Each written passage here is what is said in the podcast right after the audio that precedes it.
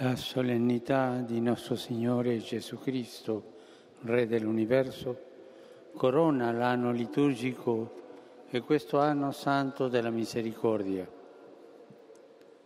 Il Vangelo presenta infatti la regalità di Gesù al culmine della sua opera di salvezza e lo fa in un modo sorprendente.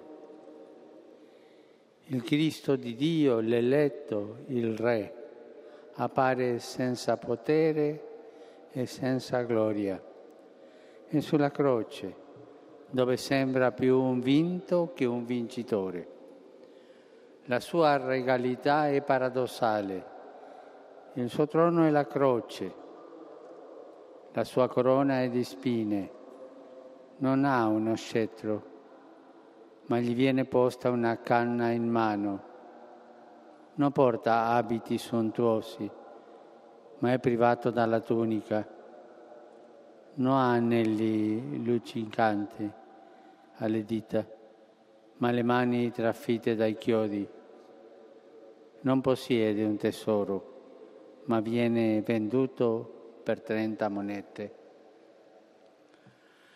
Davvero il regno di Gesù non è di questo mondo, ma proprio in esso, ci dice l'Apostolo Paolo nella seconda lettura, troviamo la redenzione e il perdono, perché la grandezza del suo regno non è la potenza secondo il mondo, ma l'amore di Dio, un amore capace di raggiungere e risanare ogni cosa.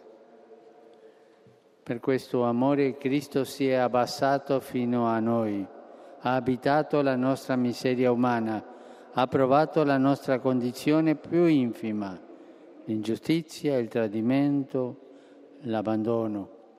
Ha sperimentato la morte, il sepolcro, gli inferi. In questo modo il nostro Re si è spinto fino ai confini dell'universo per abbracciare e salvare ogni vivente. Non ci ha condannati, non ci ha nemmeno conquistati. Non ha mai violato la nostra libertà, ma si è fatto strada con l'amore umile che tutto scusa, tutto spera, tutto sopporta. Solo questo amore ha vinto e continua a vincere i nostri grandi avversari, il peccato, la morte e la paura. Oggi, cari fratelli e sorelle, proclamiamo questa singolare vittoria con la quale Gesù è divenuto il Re dei secoli, il Signore della storia, con la sola onnipotenza dell'amore che è la natura di Dio, la sua stessa vita e che non avrà mai fine. E con gioia condividiamo la bellezza di avere come nostro Re Gesù, la sua signoria di amore trasforma il peccato in grazia, la morte in resurrezione, la paura in fiducia. Sarebbe però poca cosa credere che Gesù è il Re dell'universo e centro della storia senza farlo diventare Signore della nostra vita. Tutto ciò è vano se non lo accogliamo personalmente e se non accogliamo anche il suo modo di regnare. Ci aiutano in questo i personaggi che il Vangelo odierno presenta. Oltre a Gesù compaiono 3 figure: il popolo che guarda, il gruppo che sta nei pressi della croce e un malfattore crocifisso accanto a Gesù. Anzitutto il popolo. Il Vangelo dice che stava a vedere. Nessuno dice una parola, nessuno si avvicina. Il popolo sta lontano a guardare che cosa succede. E lo stesso popolo che per le proprie necessità si accalcava attorno a Gesù ed ora tiene le distanze. di fronte alle circostanze della vita o alle nostre attese non realizzate, anche noi possiamo avere la tentazione di prendere le distanze dalla regalità di Gesù, di non accettare fino in fondo lo scandalo del suo amore umile che inquieta il nostro io, che scomoda. Si preferisce rimanere alla finestra, stare a parte, piuttosto che avvicinarsi e farsi prossimi. Ma il popolo santo, che ha Gesù come Re, è chiamato a seguire la sua via di amore concreto, a domandarsi ciascuno ogni giorno che cosa mi chiede l'amore, dove mi spinge, che risposta do a Gesù con la mia vita. C'è un secondo gruppo che comprende diversi personaggi, i capi del popolo, i soldati e un malfattore. Tutti costoro deridono Gesù, gli rivolgono la stessa provocazione: salvi te stesso.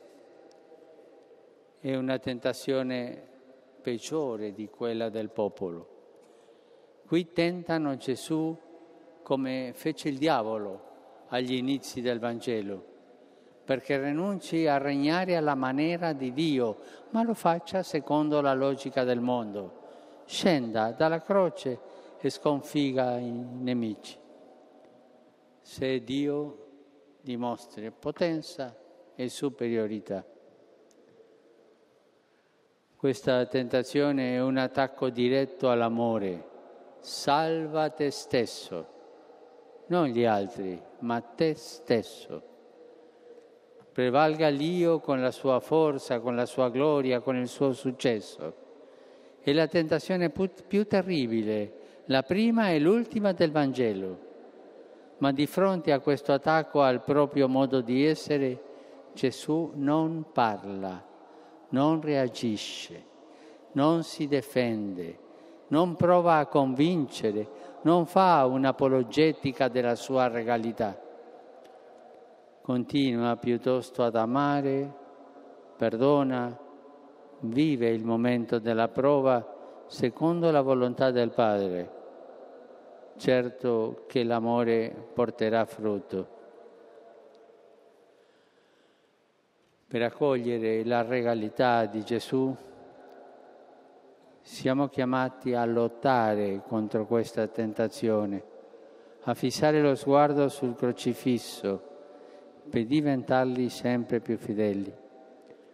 Quante volte invece anche tra noi si sono ricercate le appaganti sicurezze offerte dal mondo. Quante volte siamo stati tentati di scendere dalla croce. La forza di attrazione del potere e del successo è sembrata una vita facile e rapida per diffondere il Vangelo, dimenticando in fretta come opera il regno di Dio. Quest'anno della misericordia ci ha invitato a riscoprire il centro, a ritornare all'essenziale.